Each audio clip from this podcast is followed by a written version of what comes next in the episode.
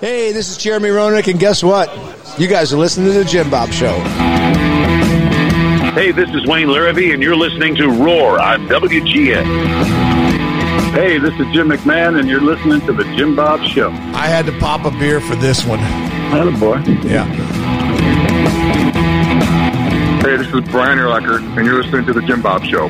That's awesome. Oh, And that's then it. how about one? This is Brian Urlacher. I'm not a bitch. no.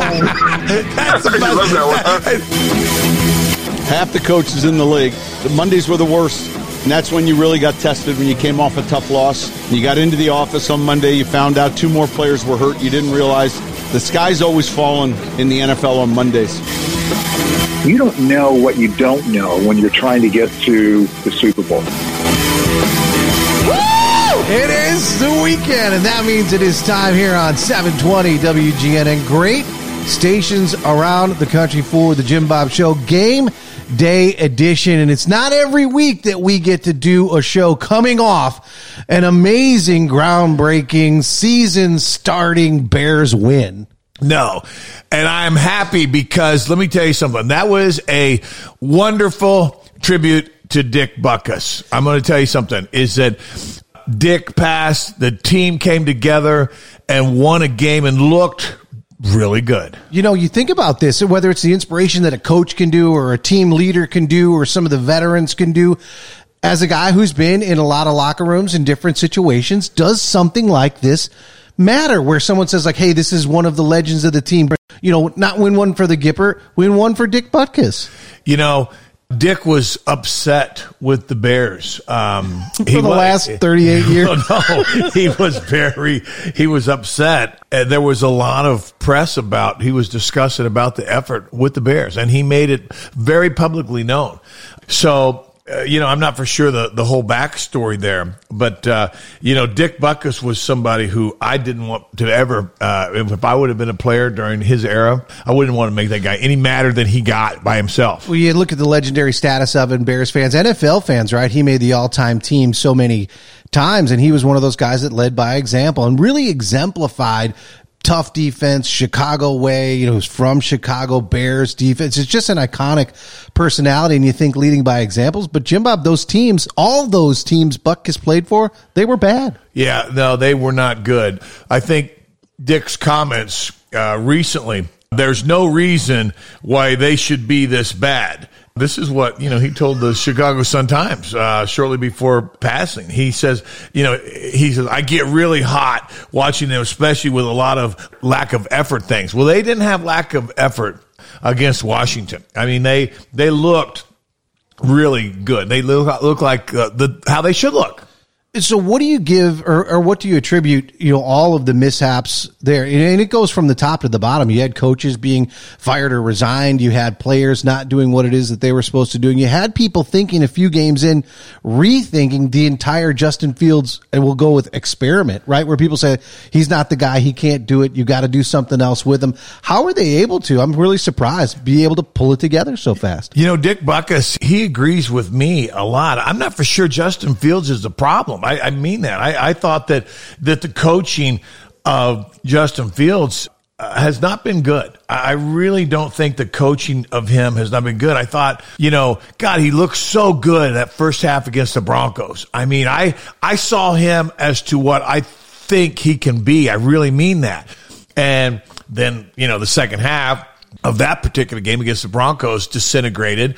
Uh, but you know, against Washington, I, I thought that you know again there was the the moments of brilliance. So I'm not for sure that it's about Justin Fields. I, I Dick Butkus thinks it's the way that coaches have done, and you know, build a team around the guy, build a team that will support his system. That's how it works. You don't take a player like Justin Fields and say, "Hey, just any old system." You got to build the support and the system around him. He is an unbelievable athlete. You wonder where the allegiances lie too. There are some who have come out and said Ron Rivera, coach of the Commanders, part of that 85 Bears team, part of that Bears culture, that he may have, I don't know, contributed. Maybe Dick Butkus was able to weave his way into his sensibility and give the Bears that much needed win. Well, I, I don't know. I mean, it's a here's the deal. Uh, the the deal is it's just sad to lose a, a guy like Dick Butkus. I I read all of the history books. I mean, I started becoming an NFL fan when I was just a little kid, And Dick Butkus, uh, when I was growing up in, in my era, he was the guy. It didn't matter if they were three and eleven or when 1969 they were one and thirteen. You knew Dick Butkus was on that team, and he was coming after you. You know, in his career, I mean, he had a you know career from 65 to to you know 73. It was you know, and that's a long career in the NFL, but it was cut short due to knee injuries. I mean, one of the things that you know disappointed me and and uh, talking to Brian Urlacher about it is you know, Mike Singletary gets on and starts talking about, hey, I don't know that uh, Dick Butkus could play today's era. He, you know, he, he says he couldn't play. Well, Dick Butkus had the speed and the size. He was like six three. Yeah, yeah. I, I got to tell you, I mean, I don't know. Maybe that's why Mike Singletary's coaching career wasn't very good because I'll tell you what, I would not bet against Dick Butkus. Well, now, where's the Italian evaluator, right, in that situation? Yeah, that tells value of, of, of talent evaluation right there. Is that Dick Butkus could have played center for the for the Bears. He was, you know, he went both ways in in uh, in college. So you look at uh, the Bears coming off, getting a big win. You want to have stack the wins. Lovie Smith used to say that you want to be able to continue the momentum. And just like, and we'll talk a little bit about the Broncos because you were at that game earlier this week and the other game too. But you look at momentum and having an opportunity to win.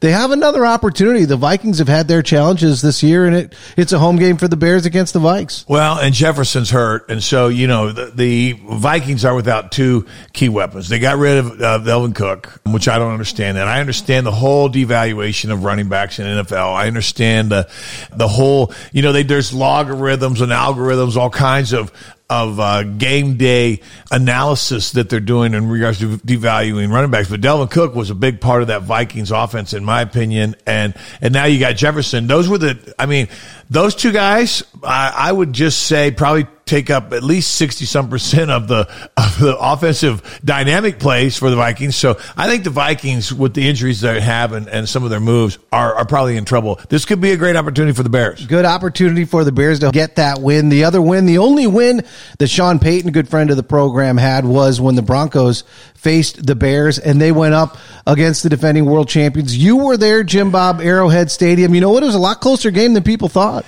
Uh, the Chiefs played hor- horrific. I, I, mean, they were in the red zone like 5,000 times. it seemed like 5,000 times. I, I mean, we were in the El Bandido Yankee suite and we're full of, uh, the thing is full. And, and yeah, we've had some tequila. We, you know, we had some El Bandido Yankee, but it seemed like 5,000 times in the red zone and mustered a field goal and, and then a, you know, they got a touchdown and another, you know, but, but they, it seemed like they dominated offensively, but just, stupid turnovers. I mean, they should have won that game, honestly, 34 to nothing. I don't know how you don't slow walk that and try to run that clock out. But again, just like the Packers game, the Bears were able to get off to a good start. Maybe that's coaching. Maybe it's halftime adjustments. They're getting out coached. And so hopefully maybe the Bears can come up with a win against the Vikings. When it comes to NFL and the experiences, you know, Lambeau Field is one of those great places to see the Packers, but you got to see the Packers in uh, Sin City, right? Las Vegas, Showtime, the capital of entertainment, right? And they have really this kind of Taj Mahal for touchdowns. So talk a little bit about number one, Monday Night Football, how huge it was. See the Packers there, the Raiders, but that stadium. The Allegiant Stadium in Las Vegas is absolutely the most opulent place in NFL that I've been. I can tell you, I've been to a lot of stadiums. I've been a lot of new stadiums. I was a SoFi for the Super Bowl. I I don't, so far, I don't know that any stadium in the United States is as nice as Allegiant Stadium. And the food. Oh, you know I'm a foodie. Okay. And here's the deal. Let's talk about the game, but then let's talk about the food. the food was so good. And I was starving too. But anyhow, but no, Allegiant Stadium in Las Vegas you had said that the floors were marble. I think of like they were granite and they were it was so opulent. The place is like the seats were like a fine Corinthian leather. I mean, it's like a car commercial. you know? Your stadium seats stadium like the new car smell. Yeah, had, like, totally. It was a new car smell. It didn't smell like a locker room. And so I sat down, first row. I don't want to brag about it. Front row. oh, we were in the front row. And so, um, but yeah, me and and my son and, the, and some people from El Bandido Yankee as well as Wana.com, our, uh, our sports gaming deal. We sat there and front row there, you know, right about on the 40 yard line. And we had a magnificent time up until the point where the, it was, ev- it was evident that Jordan Love, not the guy. Okay. I'm sorry. Don't want to disappoint Packer fans. I have a suite up there. I feel it entitles me to say whatever I want to say. You Right. know? Part of the- part of the- part of the solu- part of the solution. I'm paying all the dough. and so the deal is this.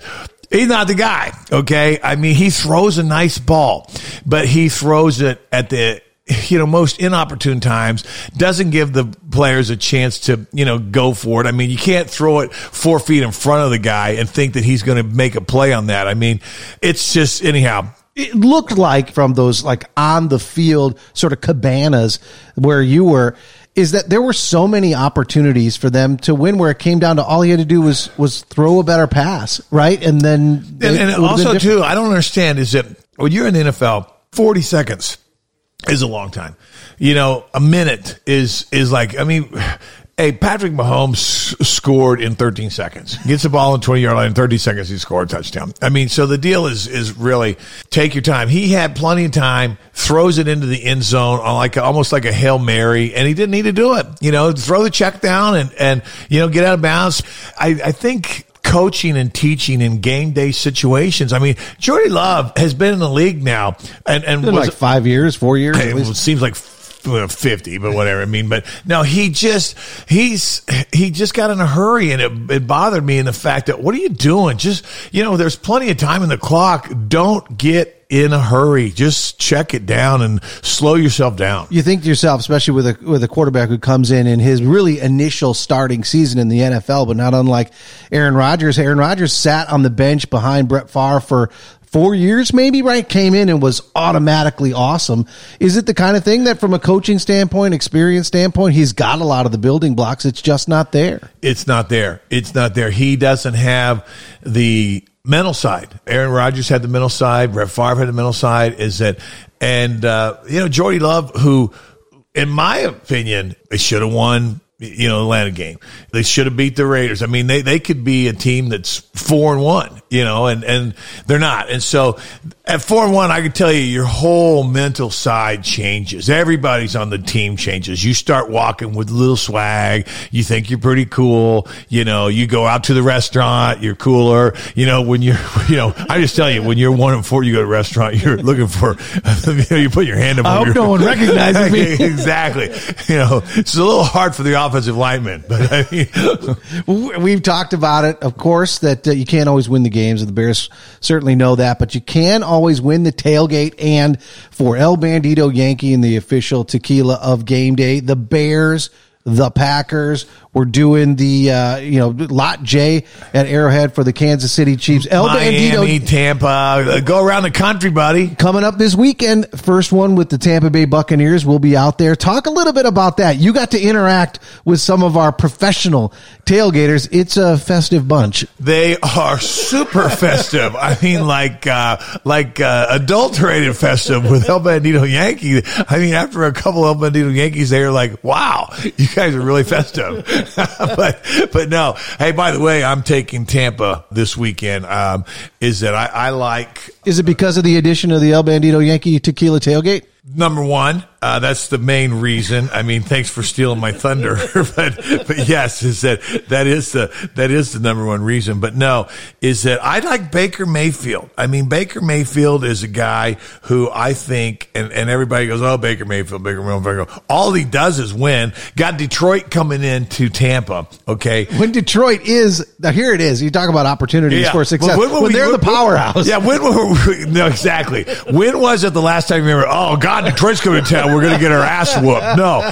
Okay, Detroit's favored by three. I'm taking Tampa. And I didn't get that on the lock of the week. I probably should have pushed that in there. But I do like the fact that Ohio's going to clean sweep all the West Coast teams. Cincy's going to win, Cleveland's going to win. And Tampa Bay is going to uh, beat, you know, they're, they're going to, Tampa Bay's not only going to beat, there's a possibility that they embarrass Detroit. Well, we're going to go full circle a little bit on this, talk the history, Dick Butkus. And for that game, the Tampa Bay Buccaneers are going to be wearing their creamsicle uniforms. I always, I don't know if it was the most intimidating, most cool, most dominating color scheme for an NFL team, but I, I always kind of like that color, the orange. Yeah, creamsicle. with like the with the Errol Flynn Buccaneer with his like uh yeah, it's. Uh, I'm, I'm. I mean, I'm not getting it, or it's not coming to me right now. But I don't think it's going to work.